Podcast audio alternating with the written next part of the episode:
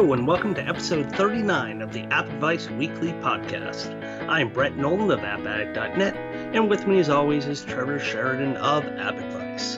In this episode, Trevor and I travel through space and time to roast marshmallows and push buttons. How you doing tonight, Trevor? Doing good. Ready for some marshmallow roasting with the space time travel. I know. I, I could definitely use some nice, like, really burnt uh, marshmallows right now. They'd be really good. As hot as it is here in October, you probably could just roast them without a fire. and so we'll start off in our usual spot, which is the Apple News.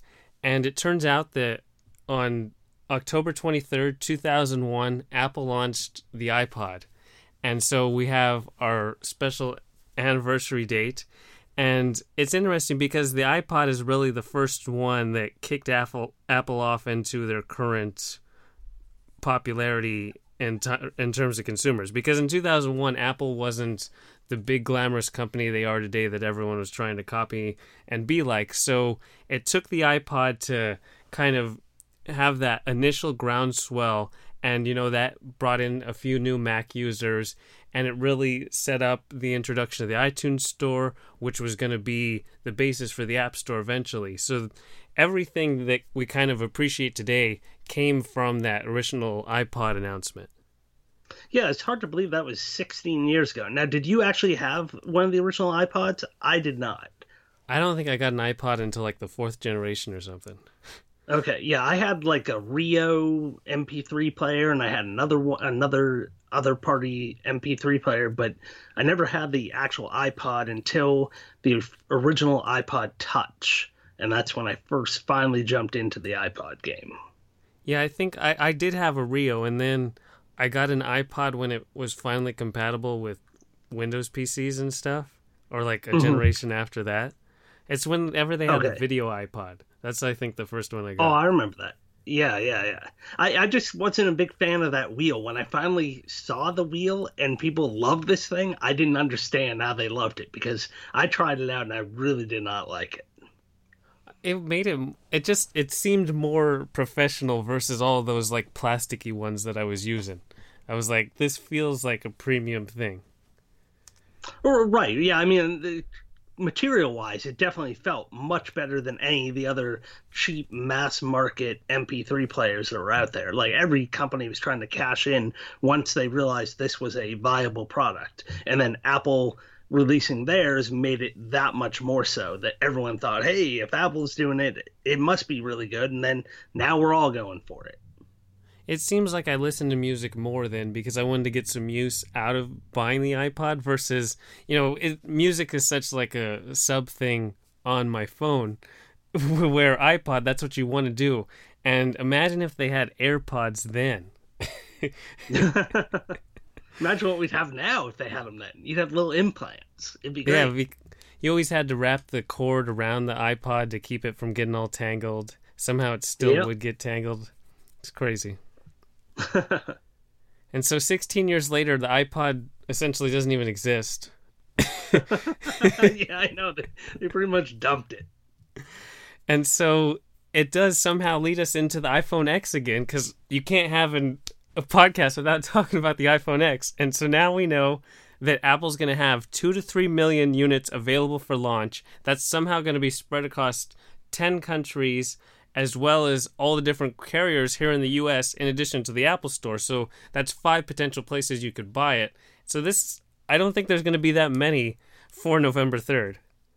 No, this is going to be awesome. This is I I'm so looking forward to this absolute awful experience that we're going to have, uh, especially me staying up till 3 in the morning for this.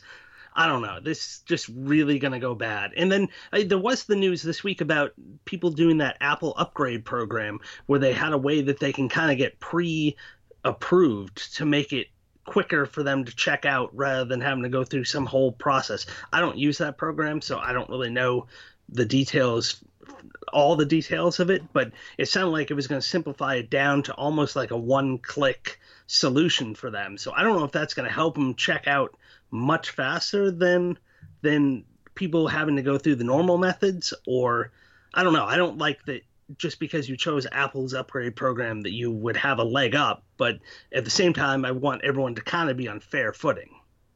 Yeah, they sent out the approvals for that today. You had to apply by Sunday, and I think they sent out approvals today, so your whole setup is ready to go. I don't know how many people are part of the iPhone upgrade program, and the main reason that I've stuck out of it is that you have to pay for Apple Care, and when you have a phone for a year, it's very unlikely that you'll need Apple Care unless you're just a total klutz with your phone and just like spike it on the ground on purpose.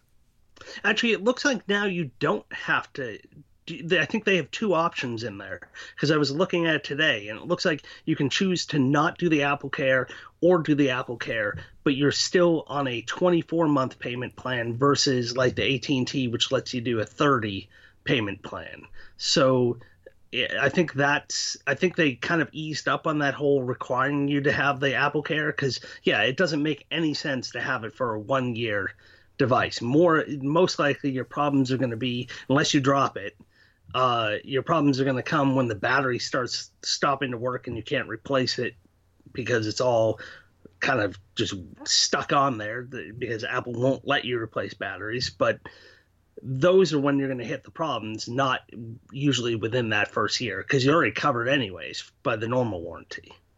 Yeah, that's good to note that Apple changed that for this year.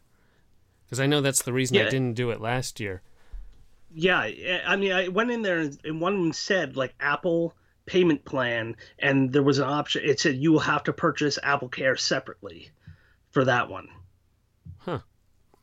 Well, that's good to know. And so now we don't have to tell you some date in advance. It's simply this Thursday at 12:01 a.m. Pacific. You can start pre-ordering the iPhone X for arrival on November 3rd. That November 3rd arrival date is going to slip super quick.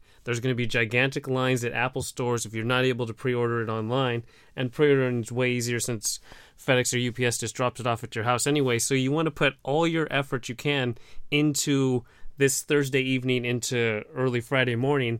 And so, kind of the one tip I have is go to Apple's checkout process and get familiar with it where everything is. You can add the iPhone X to your wish list so you have a quicker jump to that, but then just be familiar with where the buttons are, how you need to input your information, how autofill works, just so you're ready. You cut any millisecond you can so you get through that checkout process as quick as possible when it finally goes live. Yeah, and decide now if you're going to want black or white, and then just stick with it and try to go for it. Then, if that one's out, then try swapping out for a different one. Yep. If you've ever tried to buy tickets that sell out in like 10 seconds or something, you should be good. This should be like a couple minutes rather than seconds, but just be as careful as you can with this. Yeah, normally you don't necessarily see it get sold out. You just see those dates get larger and larger as you're trying to check out.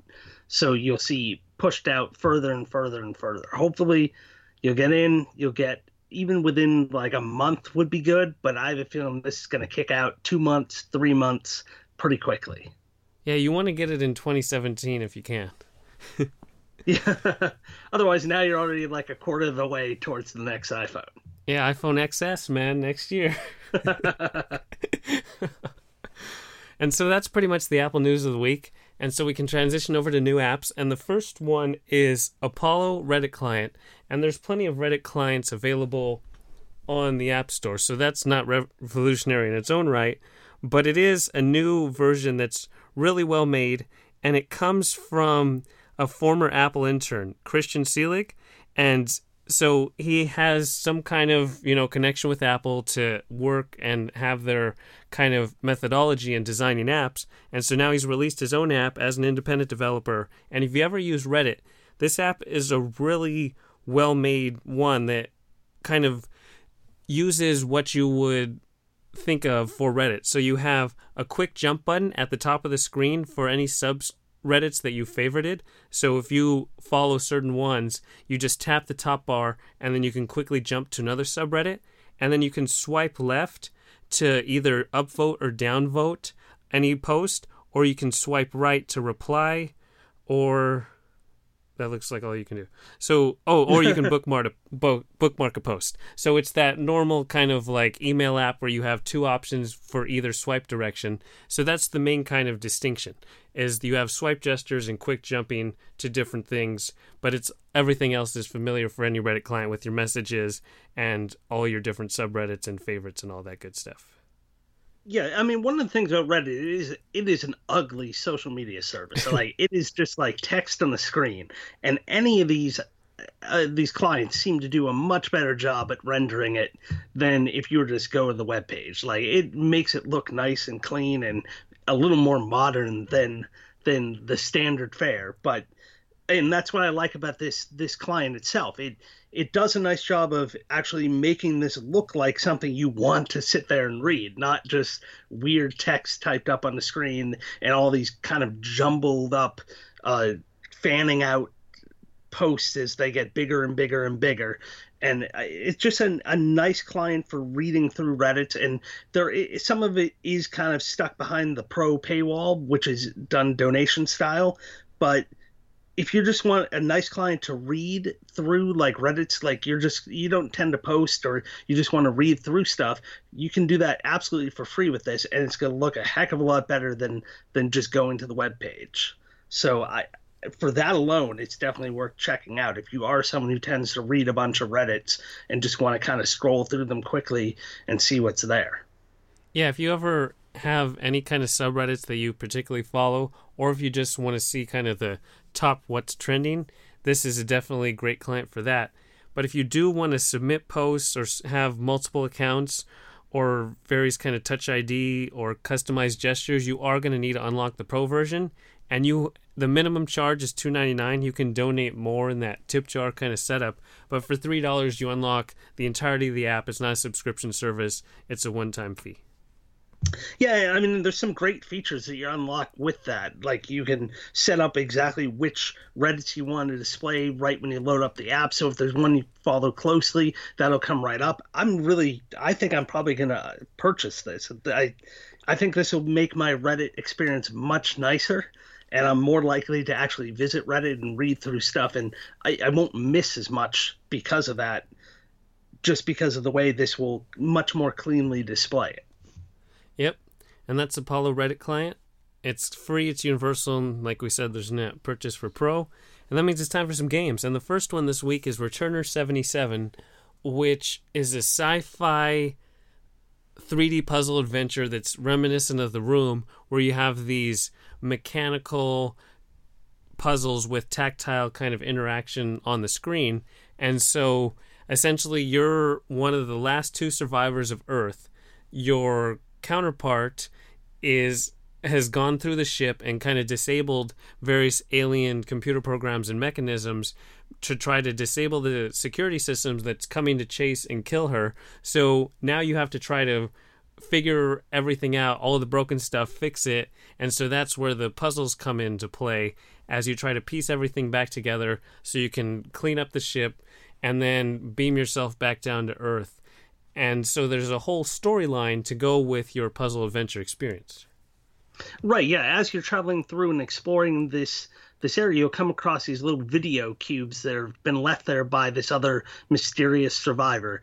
And she kind of gives you kind of it almost like her video log of things that happened She tries to give you tips of things that she's seen and it drives the narrative forward as you keep on finding these other pieces and leads you to the next sort of puzzle you need to solve to then move forward. And it, it's a nice way of kind of building this whole story and it feels almost cinematic the way they do these little videos and something you might see in like a, a film of someone kind of coming across these little digital video clips and watching them and learning more about this mysterious person. So it's a really well done setup to go along with the puzzles that you're going to hit. And then those you obviously get to interact with. And if because you're using touchscreen it feels much more natural to be dragging things around or dragging a switch or doing things that you're interacting with these puzzles.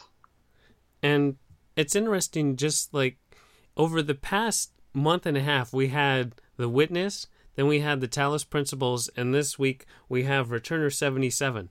they all have a very similar 3D puzzle adventure vibe, but all three of them play very differently. The first two are kind of open world, and then they diverge when they have the actual puzzles. And this game is completely different because it's more of an on rails experience as you kind of go from puzzle series to puzzle series. And then rather than like a logic puzzle on screen, it is like the room or the Da Vinci Code or what's the one? Yeah, the I know which one you're talking about. Yeah, Da Vinci something mystery or something. I don't remember what it was called. Yeah. Yeah, so those two games have that more immersive, tactile puzzle experience where you are manipulating objects, you know, on screen rather than just a logic puzzle or a path kind of finding experience. So it's a different idea, and that makes all three of these games stand apart, even though they're so similar. And it's just really enjoyable, immersive experiences available on your iOS device coming out pretty regularly. Right, yeah, I love how they all kind of have really different themes as well. Besides just like the the way you're interfacing and the mechanics, this is kind of like that space theme, and then you have the other mystery, kind of like you're on a mysterious island. Uh, with the Talos Principle, and then with I guess with the Witness, you're still kind of on a mysterious island, but I, I don't know. They all kind of really feel different story wise as well. They don't feel like uh, each one kind of cribbed off each other. They feel like these were wholly developed separately stories, and each of them just happened to be releasing right around the same time. Like with the stroke of luck, we get all these amazing experiences on our iOS devices all within a matter of weeks from each other. The game was the House of Da Vinci. And House of Da Vinci. Yeah. yeah they really it has that same kind of idea because the House of Da Vinci, the only real problem was that it was so similar to the room, but that's not necessarily a problem. In Returner 77, it has that same idea, but now with the sci-fi alien tech idea, you really have different things to interact with because you have that whole alien theme rather these gears and shifts of Da Vinci or the really real world mechanisms of the room.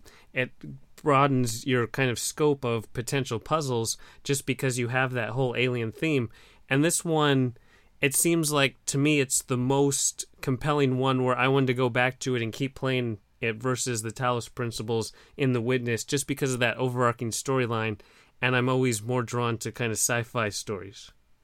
Yeah, I agree with you. And I, I like the whole aspect of having that other passenger who's leaving those video diaries and you want to learn more about her and learn more of what happened. So it definitely helps you really come become engaged in the story and want to continue to play versus the other ones where they almost are a little too open and then you don't necessarily know where the next thing's going to be and you do spend a good deal of time kind of exploring around trying to find that next puzzle in the next section where this one because it kind of leads you along but it doesn't handhold you i mean there's still challenges it just kind of it's it's more of a structured narrative than the other two were.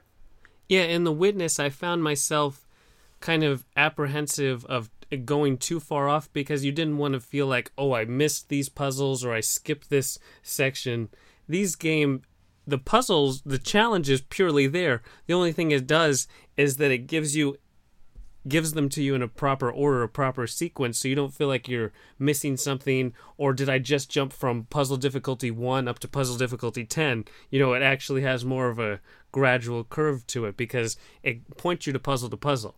But you still, it's completely hands off in what you have to do. You have to kind of just figure it out. You do have an AI system in the upper right corner that can give you kind of hints, but that's about it.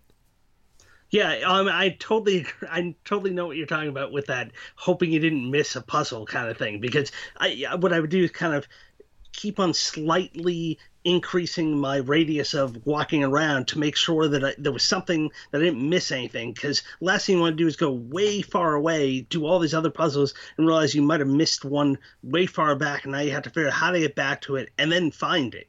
So yeah, I do kind of like this safety net of it's going to tell me where the next puzzle is and then I just go and do it rather than having to always have that kind of apprehension of did I miss something or did I kind of travel too far? And so, uh, yeah, I know exactly what you're talking about. Yeah, that FOMO is real in iOS games. oh. And so that's Returner 77. It's 4.99. It's universal and just a really well done 3D puzzle adventure experience. Agreed. And then there's Campfire Cooking, which is a really deluxe puzzle game where it has these advanced 3D graphics, but the core game is really just a 2D puzzle game. And so your goal is to cook your marshmallows over the campfire, and to do so, you have to move your stick or pole or whatever you have so that you get in the right position so you cook the top side of the marshmallow and then you flip it over and cook the bottom side. So you swipe to move the marshmallow and the game grid has certain squares that you can move to and can't move to. You can swipe in four directions and then as you advance, you're going to come across the ability to rotate your actual stick so you can move it 360 degrees to change the way that you swipe because if you push the marshmallow it doesn't actually rotate. So you need to use that kind of idea so that you can get each half of the marshmallow roasted and then as you go on more there'll be new items to cook that you might cook like a fondue type of campfire idea beyond just marshmallows yeah, I mean, at its core, it is just like an order of operations puzzle game. But because of this beautiful skin they've put on it and this theme of the cooking over the campfire and roasting marshmallows, it just gives it a whole new feel and kind of almost makes it a little more relatable and personal rather than just maybe moving animals around or whatever happens to be like your typical 2D puzzle of the week order of operations. But I love that fact that it's they increase that complexity just by allowing you to rotate the skewers around because now you really can kind of like plan out these I got to push, or maybe you use one skewer to push another skewer. So now it is like one row over. So now it can rotate over and get the other side of the marshmallow that's not cooked. So there's a lot of strategy and kind of almost planning out of moves that you have to do once you start to get add more and more of these elements because you have to figure out exactly what order of these rotations and pushes and pulls will get you the marshmallows in the right configuration that you need to get them on top of the flames and not burn the side by cooking it twice. So it, it's just a really fun way to present these this type of puzzle game. Yeah, in this game, there's nothing worse than that burnt marshmallow when you, especially when there's like four marshmallows on screen. You've cooked three of them perfectly, and you're like stuck. There's no way to cook the last side of the fourth one without pushing one of the already cooked ones in but then also they have a non-destructive undo system so you can undo one move at a time. So rather than restarting the entire puzzle if you just messed up a couple moves ago you just tap twice and so then you can readjust where you were with already maybe two cooked marshmallows and change your strategy from there. And that's always good in these sequence based puzzle games especially once these sequences become really complex and it's going to take you know a dozen or a couple dozen moves to figure them out yeah, that undo is awesome, and all these type of games should have that by default. But unfortunately, we've seen they don't always do it. Now, the only problem I had was I personally love my marshmallows burnt to a crisp, so I don't think that should be a fail condition. That should be a win condition.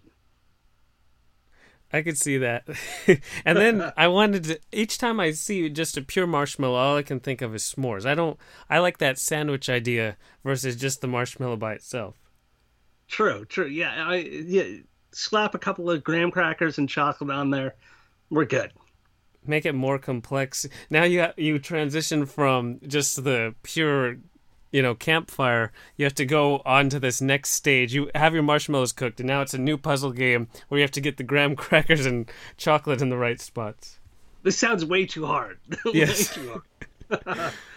but this is just like you said they could have made this a super simple kind of order of operations puzzle game that you've played a ton of times before with the skin that you've seen or some kind of established motif but instead it feels like it's much more of an actual experience where they even zoom out and you have these kids with their grandpa so you have a little subtle storyline a couple little jokes as you're transitioning from a set of levels to the next set of levels. So it feels like there's a progression and there's just a whole kind of idea that I want to proceed and face new levels and just be constantly immersed in the world they've created. Yes, and that grandfather is not very responsible, giving them so many marshmallows. It's insane. And so that's campfire cooking. It's three ninety nine and it's universal. And then there's time recoil. This comes from ten tons. They've made a number of puzzle games, and lately they've transitioned over to action games, and this fits right in there. And so it's a top down shooter game which really uses that bullet time effect as the main kind of gameplay mechanic. Usually, bullet time is kind of a graphical, stylistic choice. Essentially, after you shoot or after you kill, it uses that bullet time for a couple seconds to just like really enhance the kill shot. So, time recoil actually uses it at the mechanic. So, when you kill somebody, you actually slow down time from there. And so that allows you to take out like 25 enemies in this slow down mode where they're moving at slow pace but you're at full speed. So it lets you trigger you know you bust into a room there's five guys you can take them all out because things are going slowly. And then also you also build up different abilities in that time idea. So you can dash through walls and interact with the environment, you know, trigger an explosion and blow out the surroundings while these guys are still barely reacting to you and that you appeared in the room. And then there's an overarching storyline. So it's not just here's a level, kill some guys, go to the next level, do rinse and repeat. You actually have this whole time travel storyline where you're going to go back in time to try to get these pieces of intel or try to rescue these guys, and that will change the timeline going forward, a whole Terminator timeline idea. And so that gives you incentive to keep playing and going through it because it's not truncated into levels where you have loading screens and that. Instead, you know, you go back in time, then you transition back to your home base, you talk to a couple guys, they give you new incentive and new mission, and then you go back out to the black hole, the time warp, to go and do it again. Yeah, I like the whole storyline they came up with. So you are like this you're part of this experiment and somehow you're able to travel in time and go back to where you were but not die. I guess everyone else who's done this, who travels back to where they were, dies when they try to return. And so for some reason you're immune to that. So you go back once and you you're trying to capture this guy and you can't go back far enough to stop his original experiments. So you have to go back and get uh, scientists that were back there, and then you get their their intel from back there, and slowly you start to improve your ability. You build bigger machines to then be able to send you back further. And each of the you have like this nice little mission system where when you talk to those other guys and they tell you what you need to do, it might be going and destroying things. It may be killing all of uh, all of the scientists there, or maybe you have to rescue a certain number of scientists. So it's different each time. I mean, it's similar gameplay each time, but the maps are different and your objectives are different. So it, in a way, it kind of feels a little bit like uh, Ten Tons.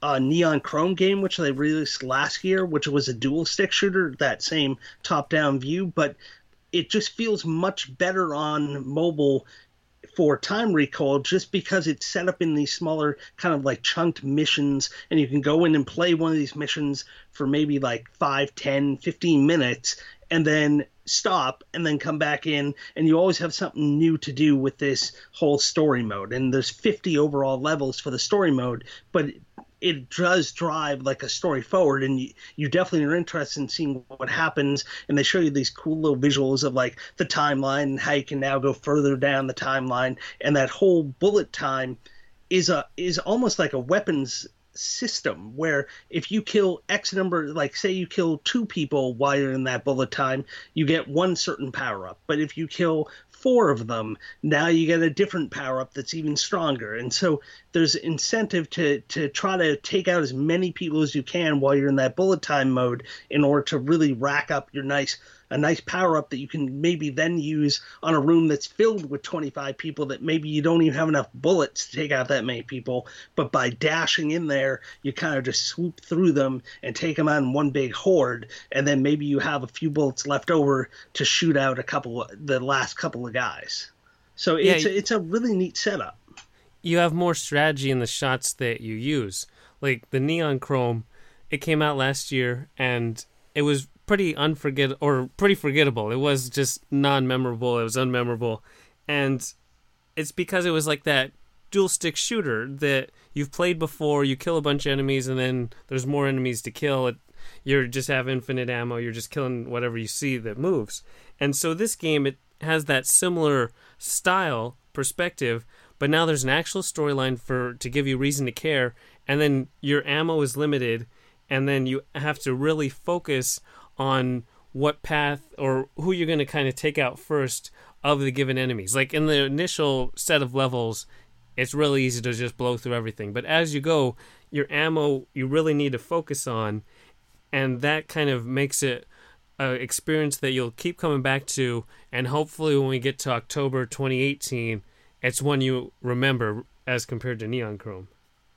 Right, yeah, that whole limited resources almost gives it on like a stealth gameplay sort of feel because you do have to kind of stalk around the level and figure out who I'm going to take out. And then some of the people, when you kill them, you gain extra bullets, but there's a possibility you could run out of bullets. So then you got to try to do something. Like maybe if you break something, there might be a bullet there, but odds are you're gonna have to restart but it's it's super quick to restart the level like it instantaneous. But then now you're a little wiser and you want to you, you know what you did wrong and maybe you need to take a different approach to these enemies. I almost wish the the resources were even more limited than they are.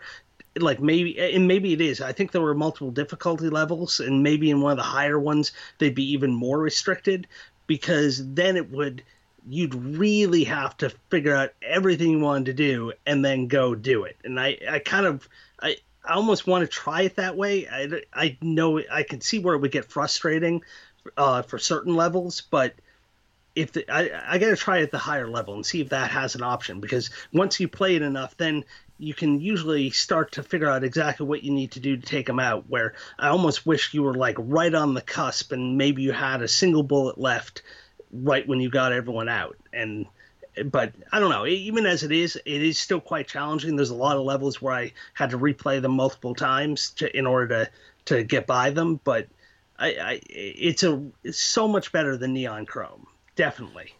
I can definitely see even more limited ammo. Each time you talk about, you know, a certain number of shots, all I can think of is that sequence in Deadpool where he only has those 10 bullets and he needs to take out all those guys.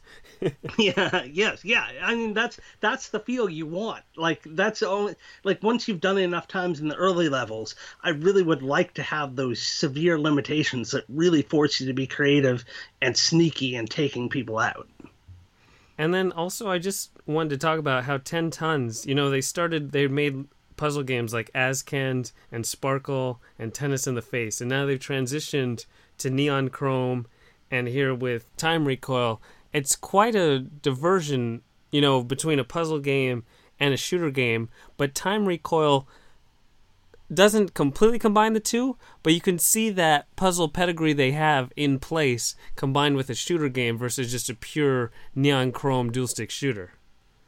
Yeah, yeah, I definitely think it helped them with the level designs of these because now you do have almost that puzzly aspect of how do I approach this level? Like, and they have things within the levels where you have to pick up certain keys. You got to go uh, break down certain areas first in order to get the keys to then access other areas. And I think that that those early titles of focusing on puzzly games definitely helped to kind of come up with these this creative mashup of like a really strong action game, but then have puzzly elements to it. Yep. And so that's Time Recoil. It's three ninety nine. It's universal. And then there's Push, and that's in quotes.